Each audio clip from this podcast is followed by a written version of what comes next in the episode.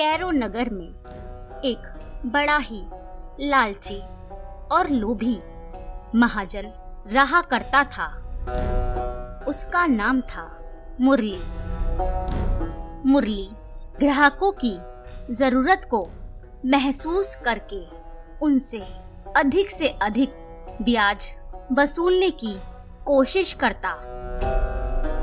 और तो और मुरली को अपने कपट और चालाकी पर बड़ा घमंड भी था। वह अक्सर लोगों से कहा करता, मुझे धोखा देने वाला आज तक इस दुनिया में कोई पैदा ही नहीं हुआ है। महाजन मुरली के इस व्यवहार से उधार लेने वाले तंग आ गए थे। उस पर मुरली का घमंड सबको। बहुत ही खलता था, लेकिन वे लोग कर भी क्या सकते थे? ज़रूरत के वक्त ज़्यादा ब्याज लेकर ही सही। वह मुसीबत में लोगों के काम आता था। इसी वजह से नगर के सभी लोग चुपचाप उसकी हरकतों को सहन कर लेते थे। एक बार की बात है। उसी नगर के चार मित्र, गज्जू, सोनू, मोनू और वीरू ने उस घमंडी और लालची महाजन को सबक सिखाने का निश्चय किया। उन चारों मित्रों ने मिलकर एक योजना बनाई। उस योजना के अनुसार गज्जू गधे पर सवार होकर महाजन मुरली के पास पहुँचा और उससे बोला, श्रीमान, मेरे पास कुछ धन है। क्या आप मुझे मेरे धन के कुछ छुट्टे पैसे देने की मेहरबानी करेंगे? इस पर महाजन मुरली ने उत्तर दिया हाँ छुट्टे पैसे लेने के बदले तुम्हें कुछ अधिक धन मुझे देना होगा। यह कहकर महाजन मुरली छुट्टे पैसे गिनने लगा। इतने में ही बाकी तीन मित्र, सोनू, मोनू और वीरू वहाँ पहुँच गए और गज्जू के गधे को बड़ी ध्यान से देखने लगे। इसके बाद वीरू ने अपने मित्र सोनू और मोनू के कान में धीमी आवाज़ में कहा, अरे मित्रों, सोनू और मोनू, यह तो वही गधा है। इस पर दोनों मित्र सोनू, मोनू ने उत्तर दिया, अरे हाँ वीरू, तुमने सही कहा। हमें तो यकीन ही नहीं हो रहा है। तब सोनू और मोनू ने वीरू से कहा, मित्र, हमें तो इसी गधे की ज़रूरत है ना?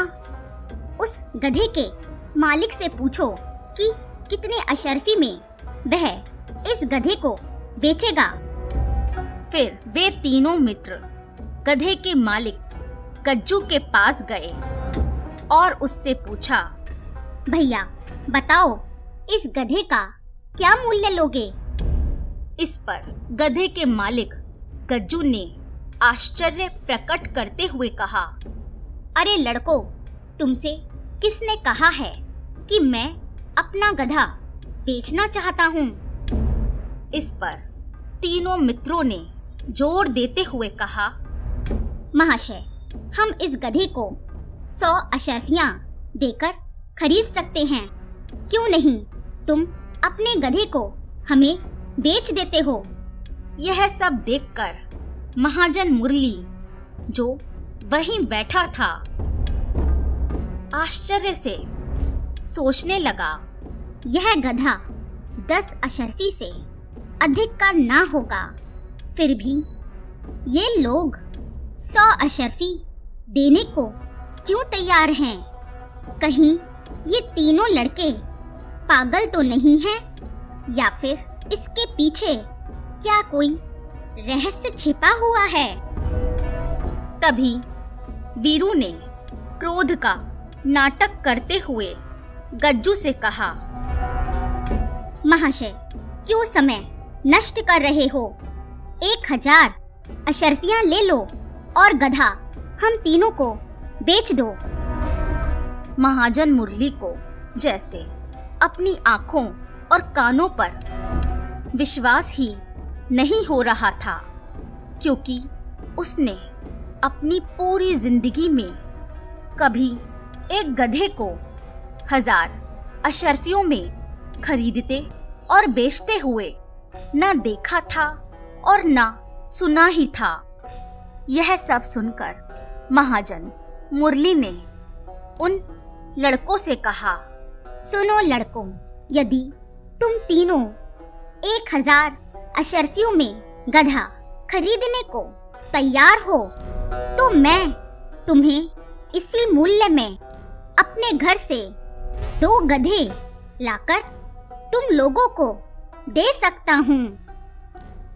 इस पर तीनों मित्र हँसते हुए बोले, महाजन, तुम्हें इस गधे के बारे में मालूम नहीं है। यह कोई मामूली गधा नहीं है। हमको मूर्ख मत समझिए। हम भी थोड़ी बहुत अकल रखते हैं।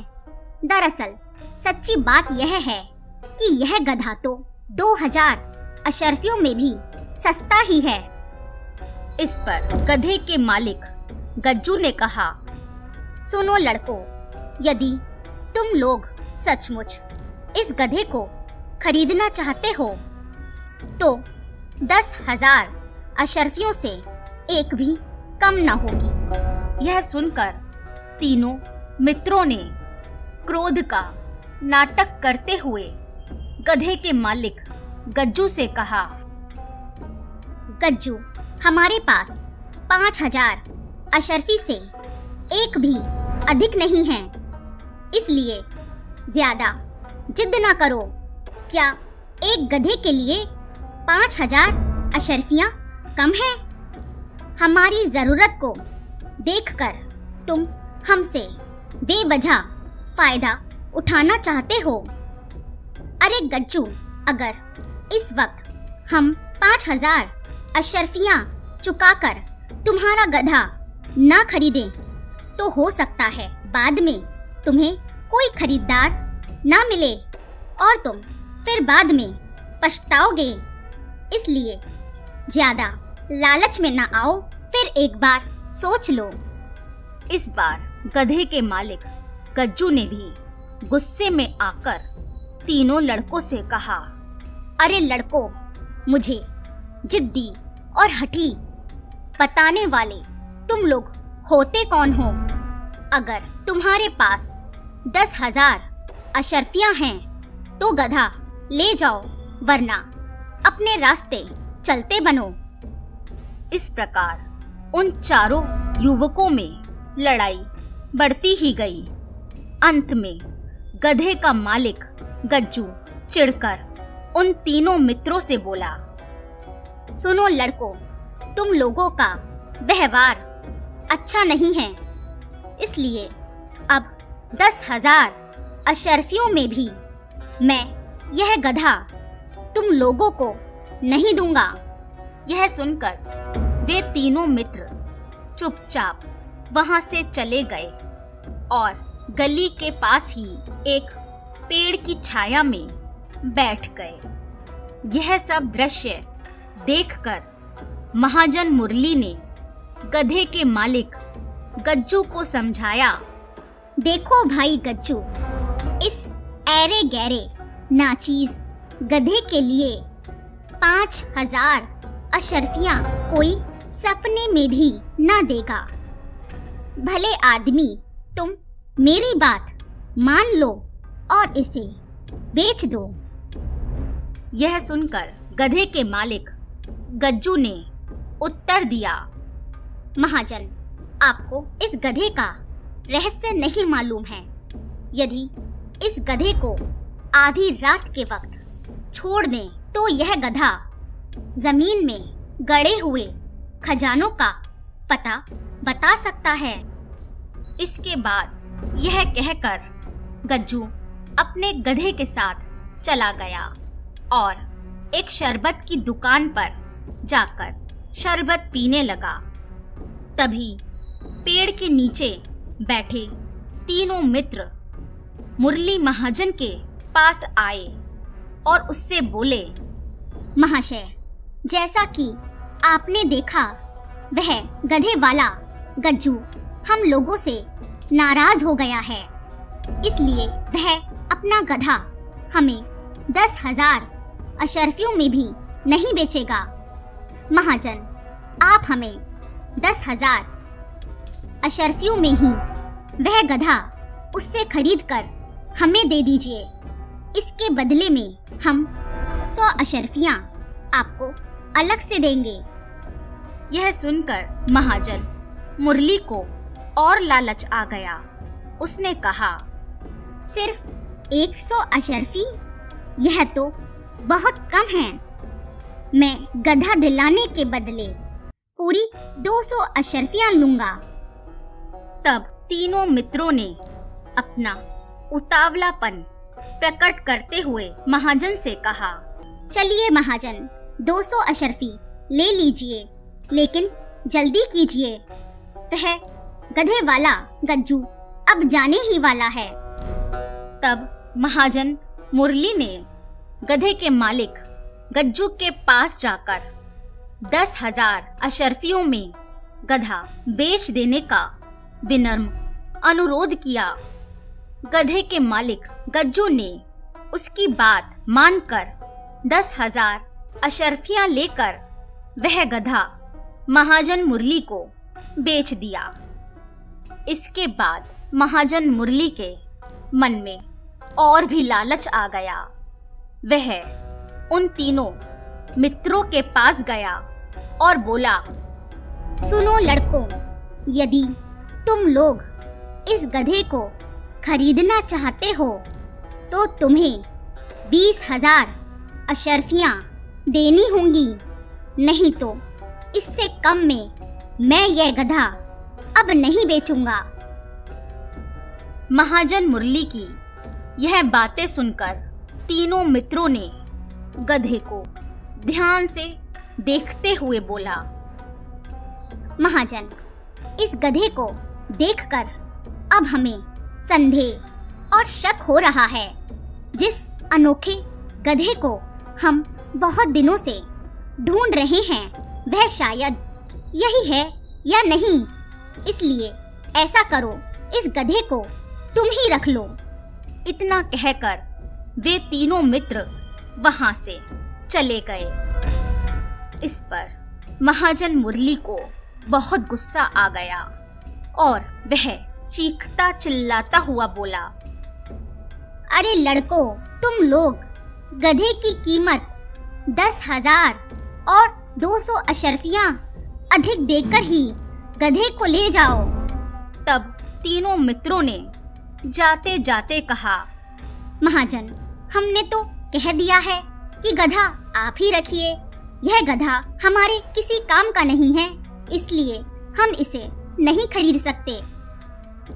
महाजन, तीनों लड़कों के पीछे दौड़ता हुआ आया और रास्ते में जाते हुए लोगों को रोकते हुए कहा, कोई इन लड़कों को समझाओ।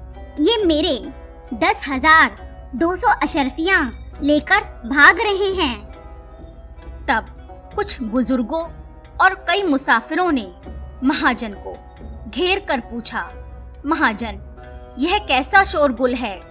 क्या बात हुई है? इस पर महाजन मुरली ने उन तीनों मित्रों की ओर इशारा करके कहा, अरे भाई, इन तीनों मित्रों के कहने पर इन्हीं लोगों के लिए मैंने दस हज़ार अशरफियाँ देकर गधा खरीदा था। अब ये लोग मुझसे वह गधा खरीदने को तैयार ही नहीं है। मैं तो बर्बाद हो गया हूँ। यह सुनकर भीड़ में से एक आदमी हंसता हुआ बोला, महाजन, क्या तुमने दस हज़ार अशरफियों में गधा खरीदा है? तुम पागल तो नहीं हो गए हो? इस गधे की कीमत दस अशरफियों से ज़्यादा नहीं है? यह सुनकर सभी लोग महाजन मुरली को मूर्ख समझकर हंसने लगे और वहाँ से चलते बने। वे चारों मित्र आज बड़े ही प्रसन्न थे, क्योंकि आज उन्होंने लालची महाजन मुरली को अच्छा गधा बनाया और जीवन का एक बड़ा सबक सिखाया।